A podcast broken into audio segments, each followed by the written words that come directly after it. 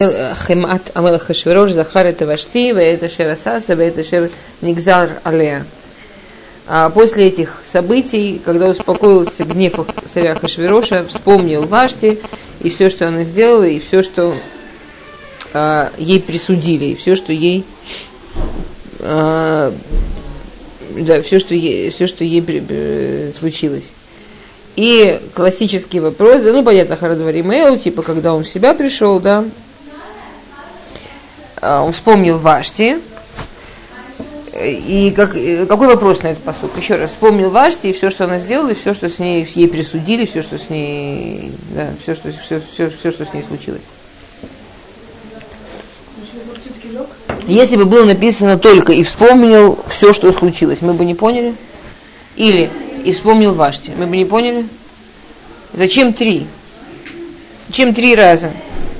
То есть какие-то есть три, начнем вспомнил Вашти, что она была такая Вашти. Помните, мы говорим, красавица, красивая женщина. О, была жена, было на что посмотреть, вообще такая красавица была. А, да. И все, что она сделала, и все, что, все, что она сделала, имеется в виду, что она делала тоже хорошие вещи ему.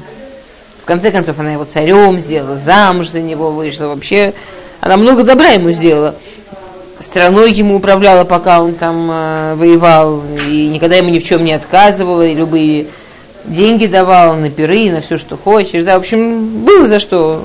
Было, были хорошие вещи, она делала. Выколик Шерник Зарада, и все, что ей присудили. Что ее казнили не по суду. Он был в ужасе от несправедливости того, что ее казнили. Во-первых, когда царицу заставляют прийти голой, это такое унижение – что, конечно, она имела полное право, чтобы ее казнили. Есть такой мидраж, да, что он переживал, что ее казнили как нормального представителя царской семьи.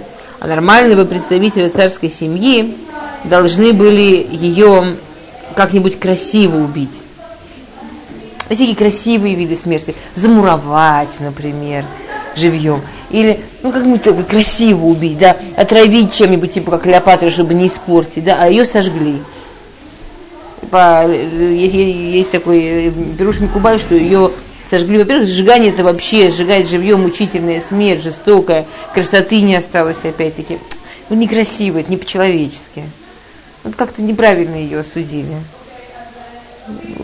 Вот несправедливость получилась. Надо было отравить, например. Ну, есть всякие все-таки человеческие способы, да. Как представитель царской семьи, а ее сожгли. Фи. Да, и он очень переживал, все, все, все видели, да, все как совесть вообще, да, там трепещет, и, и человек переживает, и вообще он был пьяный, и так просто, можно сказать, не, врубился, что случилось, да, и он все семь министров, которые тогда ему советовали, он их с лица долой прогнал, чтобы знали, как такую гадость советовать. Интересно, что он прогнал всех, кроме того самого Мимухана, который, собственно, и посоветовал да, значит, изначально он сказал, чтобы он был рядом со мной, потому что остальные не помешали ему. Так их можно просто прогнать. А это же посоветовал, я хочу, чтобы он был на глазах, чтобы таким легким наказанием не отделался, чтобы не отделался таким легким наказанием. Ну и потом как-то вот легкое наказание, легкое наказание, в итоге, значит, он стал министром. Главным, да? Если мы идем почти, что это был Аман. Теперь, и вы помните, мы все время помним первый посук, Ахашвирош, Охашвирош что все, что Ахашвирош делает, слушайте, вы оттуда меня слышите, еще они вам прямо на ухо, может, сюда сядете?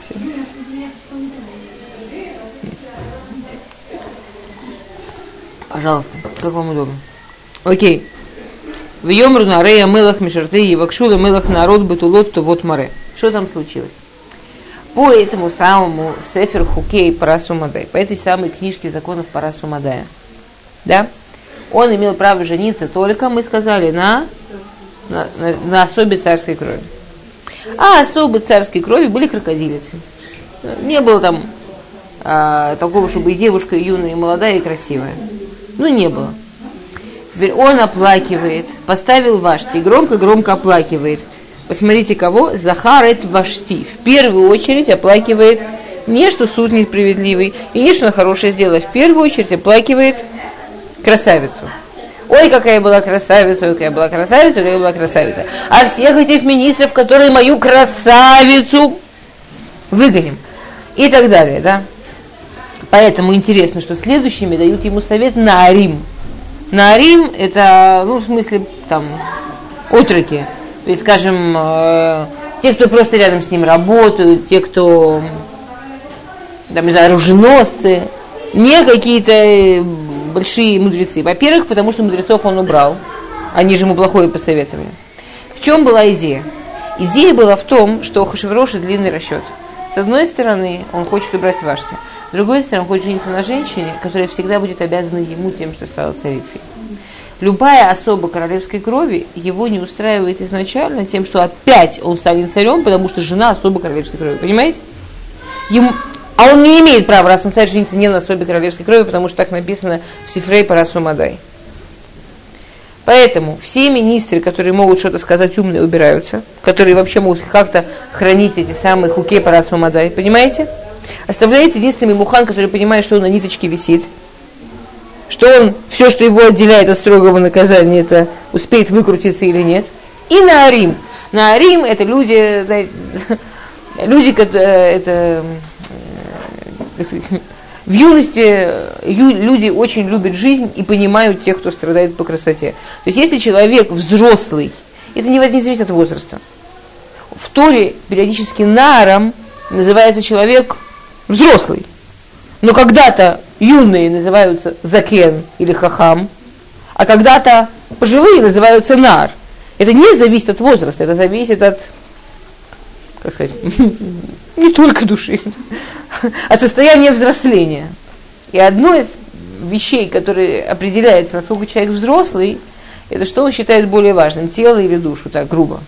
Что он считает более важным, закон, правила, эм, традицию, какие-то принципиальные вещи, или чего хочется. Как совершенно правильно и честно говорят наши дети, мы этого не говорим, у нас честности не хватает. А дети очень часто говорят замечательную фразу. Я знаю, как правильно, я знаю, что так нельзя, но я хочу. И есть, есть в этом великая серемяжная правда, есть в этом большая честность. То есть я, э, можно сказать больше, больших рабаним, что если человек хотя бы находится на уровне, что он может сам себе правду сказать, что то, что я сейчас делаю, я делаю не потому, что у меня есть такие важные причины, и не потому, что я просто обязан деваться некуда, а то, что я сейчас делаю, я делаю, потому что хочу. Хотя знаю, что это неправильно, и знаю, что нельзя. Ну, хочу, да. То уже половина проблемы была бы решена. Хотя бы человек видел честно себя, где у него ребенок, и возможно, что взрослый, который в нем тоже есть, мог бы уже с этим ребенком что-то сделать. Но что мы делаем по-другому. Мы забиваем взрослого. Этот ребенок, который в нас, он, да, и который, и главное, для которого мое хочу. Он рассказывает всякие э, сипурим, всякие истории, всякое вранье, как это совершенно необходимо. И выхода другого нет. Это есть знаменитый анекдот, знаете, как мальчик приходит из школы рассказывает папе что они учили, как евреи перешли Ямсуп. Знаете это анекдот, да? Евреи приходят, папа спрашивает, ну расскажи, чем учительница учила. Он говорит, пап, ты не представляешь, наши противосходящими силами на самолетах бросились через море. Реактивные самолеты так сильно дули, что когда одновременно взорвались водородные бомбы, море буквально встало. И тогда наш десант рванул посоху, а превосходящие силы противника на танках пошли. Папа это слушает, слушает, говорит, слушай, вот вот, вот правая учительница именно это вам рассказывала? Мальчик говорит, пап, ты понимаешь, если бы я тебе сказал, что она рассказывала, ты бы точно не поверил. Человек живет в каком-то своем виртуальном мире, выдуманном, то, что ему там соединяется, то, что ему приятно, то, что ему нравится, то, что ему интересно. Да? Он это... Есть гунар, да, есть нарим. То есть, когда человек уже понимает, э, нарим это люди, которые очень хорошо могут лить хабер, могут соединиться вот с этим местом Махашевроша, который говорит, главное, что она была красивая. Все остальное, в общем, не важно. Она была красивая. Другими словами, только попробуйте мне заикнуться про некрасивую. Вот только попробуйте мне заикнуться про некрасивую. И на Рим ему говорят, Евакшул и мелах народ бетулот, то вот маре. Давайте царь установит новый закон – Ты же царь, ты все можешь. Ты как царь, который все может, ты можешь установить новый закон, чтобы все, что требовалось от девушки, было, чтобы она была батула и красивая. Мы увидим, что в течение истории даже из этих двух несчастных требований батула и красивая, одно тоже упало да, в процессе. Чтобы была только батула и красивая. Почему? Потому что Евакшу лемелых. Потому что ты мелых. И любая, на которой ты женишься, будет, будет царица. Потому что ты мелых. И ты такой мелых, что можешь установить новые законы, не глядя на классические законы по Расумадай. И как мы видим, что это было то, что Мелах ждал, тут же, Вейвкон Мелах Пхидим, он установил тут же новый закон. То есть это было то, к чему он красиво, красиво, красиво подвел. Это он сделал. Он вообще пьяный был всегда. Он вообще только что проснулся. Он тут вообще ни при чем. Он опять овечью шкурку, это они сказали. Тут же этим пользуется, в Кольмелах Пкидим. Он этот закон развернул сразу шикарно, да, в каждой стране, Мединот Малхут, Вейкапцу, Коль народ Батулут, то вот Море, да, чтобы со всех стран, что только у тебя есть, собирали девушек, полное равноправие, полное равноправие. Ни один народ не имеет девица. Ни один народ не имеет никакого преобладания ни в чем. Никакого преобладания ни в чем ни у кого нет. А, все, только бы была Батула Туват Маре, полная демократия, демократические выборы вообще. Из любой страны, из любого народа, из любой среды, из любого социоэкономического уровня, все нормально, да. Всех притаскивают в Шанабера, в Бейта Нашим, да, там у них есть ответственный, который называется Есари Самелах Шамара Нашим, и он их там, он ими там занимается их косметической всякой подготовкой, и потом свободные выборы, и потом царь сам выбирает. Да. Окей. А. Веанара ашер титав бейней хамелех тимот тахат вашти. Вейтав двор бейней хамелех вяскет. И все, что нужно, чтобы только она понравилась царю. И та, которая понравится царю, да, то она тимлох тахат вашти. То есть, другими словами, таки, да, в каждом, э, в каждой стране в каждом народе поставили этих самых пхидим, и нужно понять, что действительно это был очень большой ковод. Потому что действительно вдруг у любой женщины появилась возможность совершить совершенно фантастическую карьеру. То есть просто за счет как бы внешности, да, и каких-то подручных средств, можно сказать. Абсолютно, здравствуйте. Любая женщина вдруг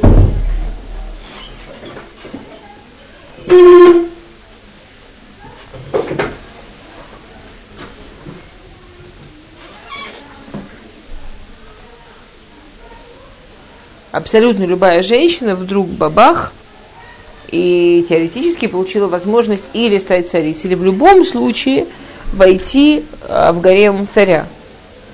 То есть с точки зрения Востока, с точки зрения древнего мира, то, что ее выбрали, это уже было очень большим, то есть уже почти все решало. Уже стала ли бы давка на царицей или нет, это как бы чупар, это вишенка на, на пирожке.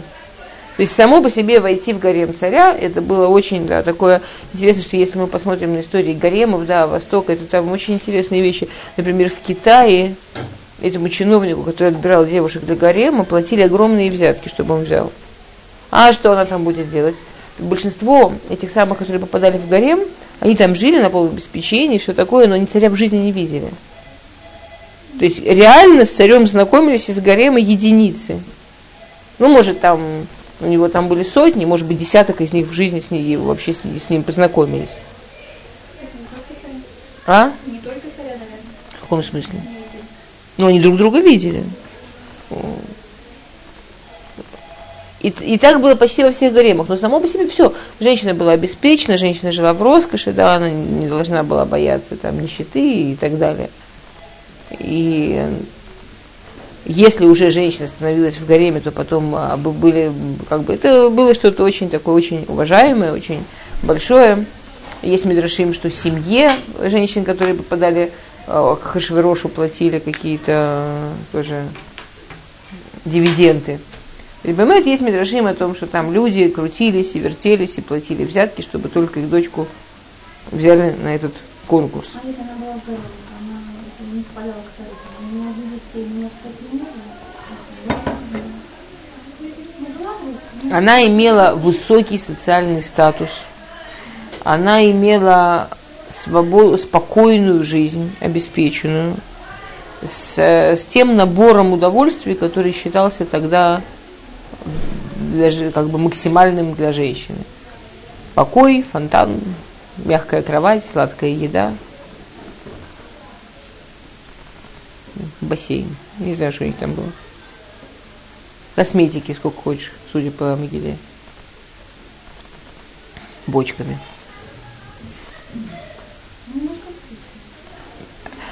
Судя по тому, что пишут про гаремы, там было не немножко скучно. Я не, как бы у нас нет литературы про гаремы Хашвирошин, то, что есть вообще там э, всякие исследования о гаремах, там было скучно не немножко, там было скучно круто, там они от скуки друг друга травили, убивали, до такой степени, да. То есть там было э, занимались всякими там. То есть нажить, да, жить в Бейта Нашим было непростое занятие, там они развлекались как могли. Но с точки зрения древнего мира, любая война и всех перережут, или мужчины погибнут и умирают с голода и так далее. Работы для женщин всегда было очень мало до последних сто лет. Что такое были работы для женщин? В каком-то смысле на Востоке это было решение проблемы. Окей. А,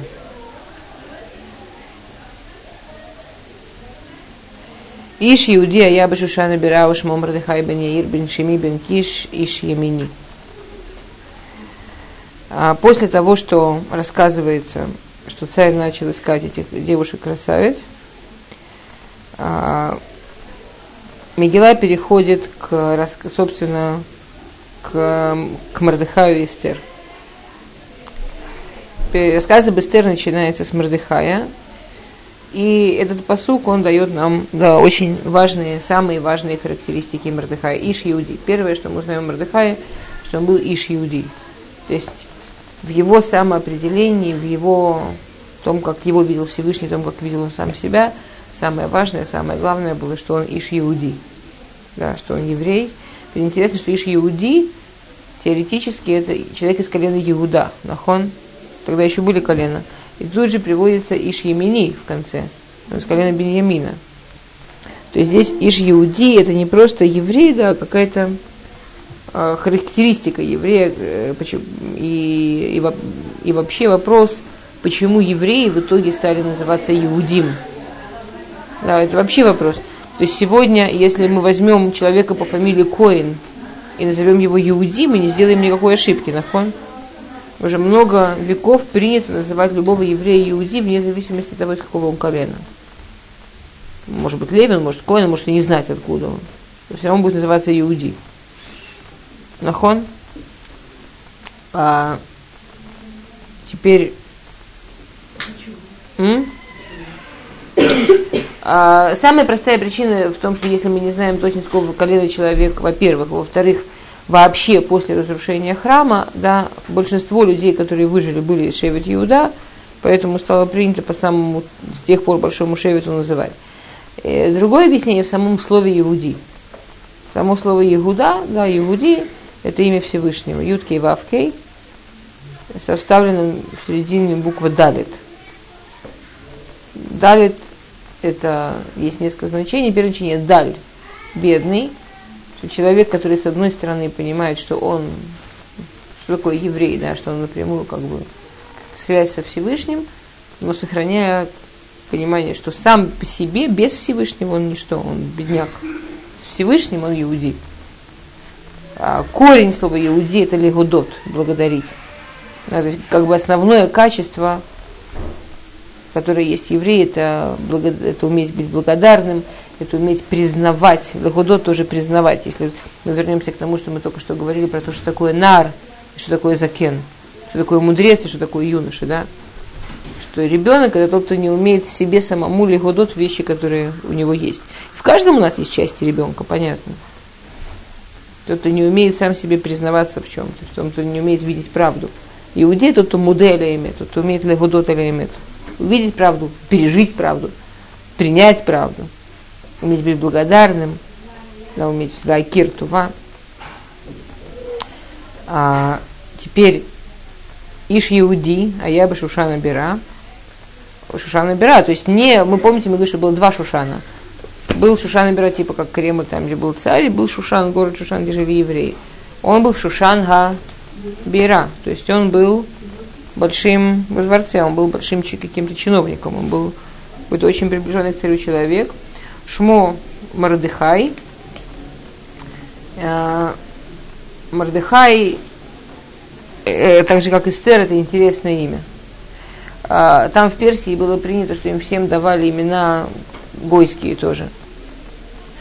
Мардыхай, Мидраш переводит как Мардахья, как э, благовоние такое, которое использовалось в, жертвах. Что он был человек очень больших качеств, как, как, благовоние, как от них запах. Мардахья называем. Это название благовония. А? Мардахья. Можно найти. Я, чтобы сэкономить время на изучение, если хотите, то можете все найти, наверняка. Да. А, и с другой стороны, Мордыха это интересно. Так же, как Эстер, это не, изначально было не еврейское имя, да? Эстер это имя, которое Эстер получила от Гоев, как от а, Астар. Помните, была египетская богиня Астарта, Астагер. Дословно только это пишут Астагер.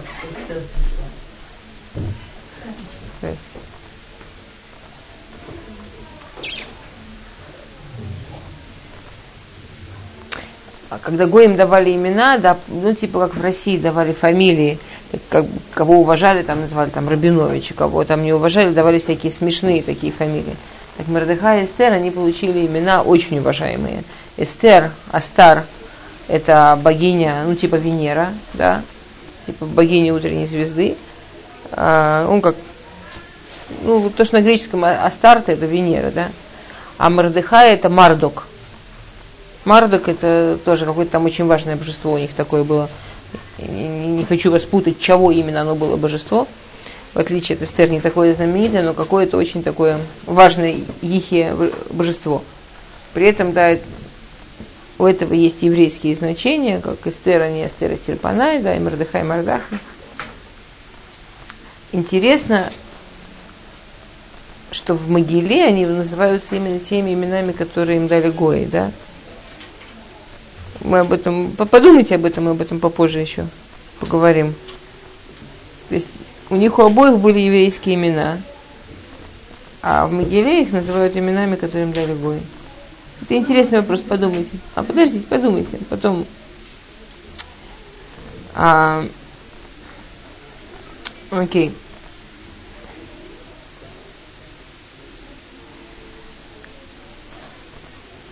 Um, Теперь Шими, да, Бен Шими, Шими имеется в виду Шими Бен Гера. Шими Бен который был вот из приближенных царю Шаулю, из родственников Ша, э, Шауля, да, который, там была история, которая проклинал Давида, помните, вся эта история была. А когда Давид бежал от Авшалома, так Шими Бен Гера его проклинал, да, и Давид его не убил, потому что у него был Руха Кодыш. Давид должен был Ифи Аллаха его убить, потому что он был Мурезба Малхут, он его проклинал при всех. И Давид его не убил, потому что увидел бы Руха Кодыш, что из него должен произойти великий праведник. То, что тот, кого видел Давид и из-за которого не убил Шеми, это был именно Мордыхай. То есть, грубо говоря, у Перуша такой вопрос. Если взять всех предков Мордыхая от него и до Бениамина, вы понимаете, что получится не Яир, и Шеми и Хиш, не три поколения. Представляете, да? От Мордыхая до Бениамина. Там хотя бы 30 должно быть имен, а не три. Почему же перечислены только именно эти? И да, нам и перуши есть разные перушим, которые объясняют, почему, почему именно они. Да.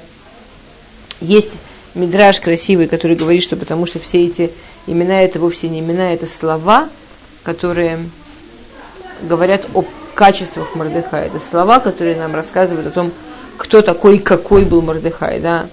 Мордыхай бен Яир, бен Шими, да, что он был Яир, Ляир, он и Ир и на Израиль, что он обучал евреев, он освещал глаза евреев, он давал знания.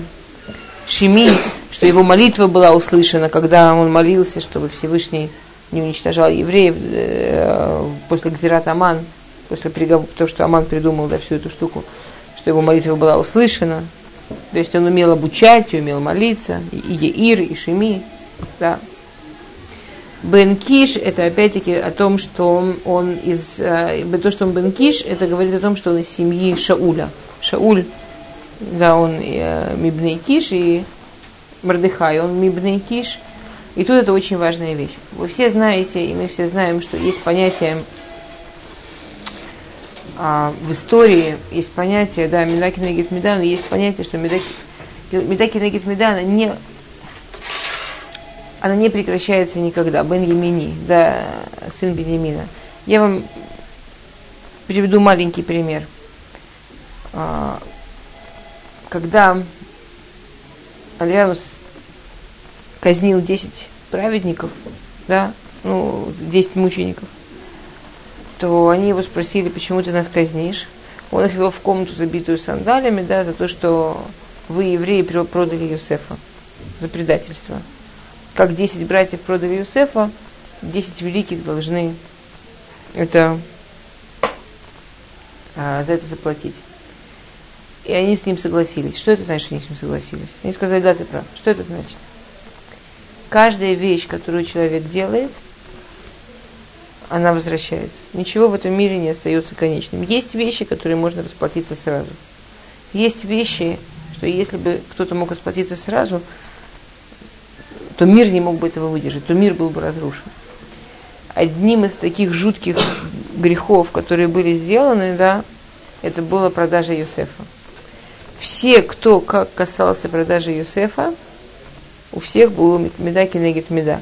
Как мы это видим в Танахе, например, что Иуда, он был тем, кто решил продать Юсефа, а Шимон и Леви, они в этом активно принимали участие. И да, так Шимон и Леви, например, они нашли у себя в сумках золото сверху, помните, и там переживали, что их обвинят в воровстве. Иуда взял на себя ответственность за Бенемина, Бенемина забрали, он должен был встать против Юсефа. Мы это видим прямо вот в каждом, в каждой подробности, насколько точно каждый получает свое. Да? И точно так же это осталось исторически, потому что был такой большой грех, что еще поколениями, поколениями за это расплачивались. И есть такой вопрос. Бенемин не принимал участие в продаже Юсефа. Был ли в чем-то там часть Беньямина? Говорят Мифаршим, а когда у Беньямина в сумке нашли Гавию, да, когда у Беньямина в сумке нашли Гавию, то а вот, то Шватим, да, его братья, они сели на землю и, и плакали. Как, как траур, посыпали голову пеплом, плакали, потому что они не знали, что с этим делать, да за... То есть получилось, что Беньямин, не, он не был виноват, но через него Шватим получили царь, через него Шватим получили боль. Медаки говорит, Меда будет Мордыхай сидеть и посыпать голову пеплом. А Беньямин, а Беньямин не был виноват. Он как бы оказался только через него случилось это несчастье. Во-первых, никогда как сказать, Мегалгелим схутли да изакай, Мегалгелим хуваль да хаяв. Никогда ничего не случается просто так. То, что случилось именно через Бенемина, мы можем не знать, в чем причина, но в чем-то причина была. Всегда как неприятное падает на того, кто заслужил, чтобы через него было неприятно, и приятное, тот, кто заслужил, чтобы через него было что-то хорошее. Но так как Бенемин на самом деле в этом не был виноват, этот плач Мордыхая очень быстро привел к спасению. Ну, да, почему Бенемин был виноват? Потому что как бы, постфактум, что у него нашли они плакали из-за него, как бы из-за того, что за него они плакали, за него волновались. Он получился горем. Мордыхай не был ни в чем виноват в том, что случилось с Аманом. В итоге он был виноват в том, что они спаслись, то, что он не пустил их, то, что он старался быть против, то, что он э, пошел и боролся, и детей собирал, чтобы молиться и так далее. Он был виноват в спасении, да, он был причиной спасения. И так каждая, каждая вещь, которая там да, случалась, с другой стороны, то, что Мордыхай был потомком Шауля, да, а, в частности, это было тоже исполнением в какой-то мере да, пророчества, что из тебя придут цари. Яков сказал Бениамину, из тебя придут цари. Дословно это пророчество о и о Ишбошите, двух царях, которые были из Шауля – есть э, метафорически, это тоже о Айстер, которая стояла у истоков царства, которое дало, чтобы был отстроен второй храм.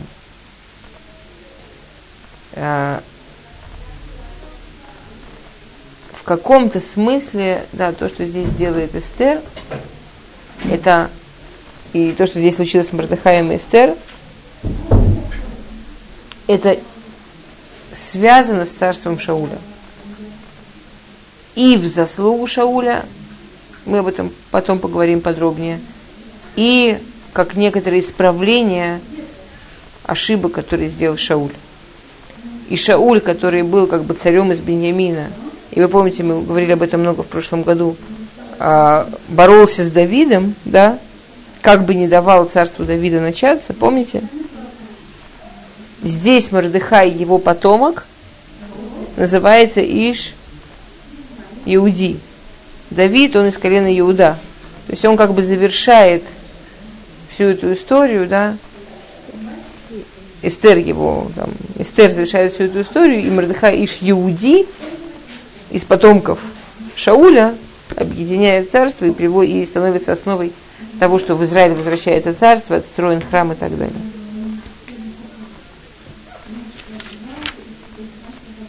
Ашер Гугла Мирушалаем Магула Ашер Хигла и Механья Мелах Иуда Ашер Игла Навуходоносор Мелах Бавель.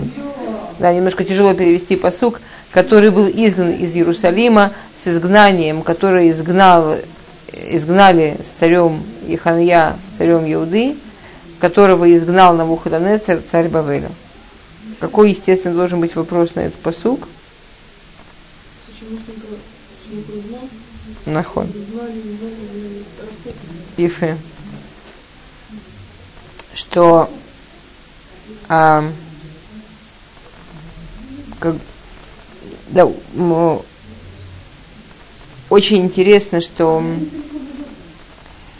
как он себя воспринимал. Да, Мордыхай, он был, вы сказали, очень важным, очень большим министром при дворе царя Хашвироша. Он был обеспеченным человеком. У него не было проблем, нахон. Теперь, когда всех позвали на пир, и они пошли на пир, то они говорили, что им важна нормальная жизнь в этом Вавилоне, да, в, этом, в, этом, в Медиане, там, где они живут, им важно, чтобы у них была нормальная жизнь. И не хотят ссориться с царем. Как обычно, как и точно так же всю историю евреи объясняют, когда делают что-то э, не совсем ожидаемое от евреев – но очень ожидаемое этой страной, в которой они живут, что очень важно не ссориться с той страной, где мы живем. Надо быть нормальными гражданами, надо не ссориться, да. Тора требует от нас, чтобы мы помнили, что это не наше место. Что любая страна, кроме Израиля, это не наше место. Что это не должно нас так сильно заботить в любой другой стране, быть хорошими гражданами, быть там, как в Германии было немцы больше, чем сами немцы и так далее, да. Потому что это проблема. Как только евреи становятся гражданами какой-то страны, то это у нас такая национальная страшная активность, мы сразу становимся активнее всех остальных. Мы просто так немножко погражданить мы не умеем. Нам надо впереди на боевом коне, да. Тора говорит, самое главное для еврея не забыть, что он на самом деле находится в Галуте. И Мордыхай, который был министром, у которого была прекрасная жизнь в этой стране, он никогда не забывал, что на самом деле он, он, он изгнанник. и один посук только, который говорится про Мордыхая, Ашер Гугла, Мирушалаем, и Магула, Ашер Гиглета, Михуния, Мелах Юда, Ашер Иглада, Мухаданетер, Мелах Бавель. Да, четыре раза за один посук. Да, четыре раза за один посук. А,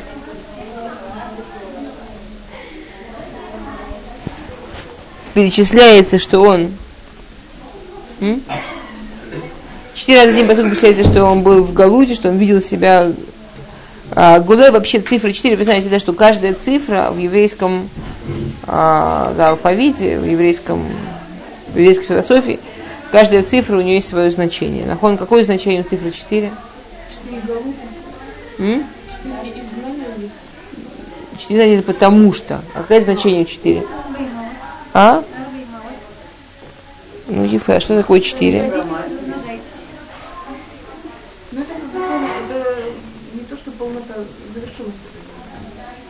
Нет, четыре, это очень интересно.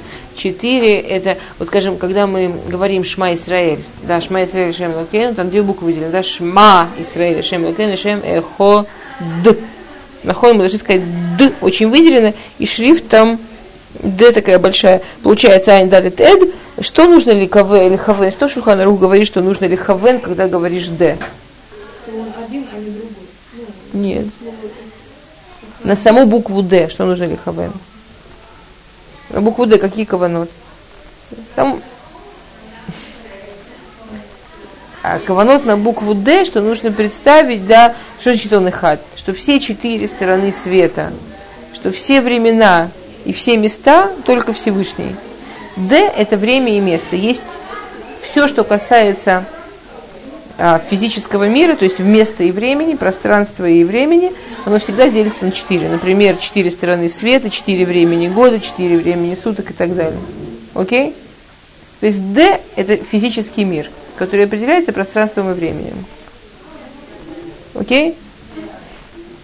Килу весь Улам Азе Мордыхая, весь физический мир Мордыхая, это был Галут.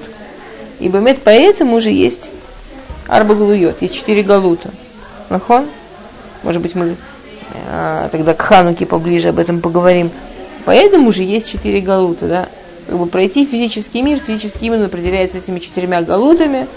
Каждый из четырех галутов, он определяет какую-то характеристику галута, какую-то сторону галута. Поэтому, когда мы крутим савивон, я вам, я вам никогда не рассказывала про савивон? Нет? Ну, может быть, ближе к Хануке вам тогда расскажу про савивон, но в двух словах так, что что такое савивон, да? Когда мы крутим савивон, что это такое? Савивон, у него четыре стороны, четыре буквы. Каждая буква символизирует один из четырех галует. Причем мама символизирует галут и страну, и что в этом галуте было главное. Например, я не знаю, там Шин, это, э, это Греция, и это Галут Сихли. Это Галут, который действует через э, разум, через философию, через науку. И так, ну, понимаете, да? А, например, Гадоль это Гимл, это Гуфани и так далее, окей? И это как раз пора, когда там то, то нищета, то богатство, то сжигали, ну и так далее, да? А Потом идет палочка, за которую крутим. Палочка это еврейский народ, это Ам Исраэль. Да, кстати, она по форме заодно как Юд, и так далее, вот сейчас не будем. И есть рука, которая крутит. Понятно, да?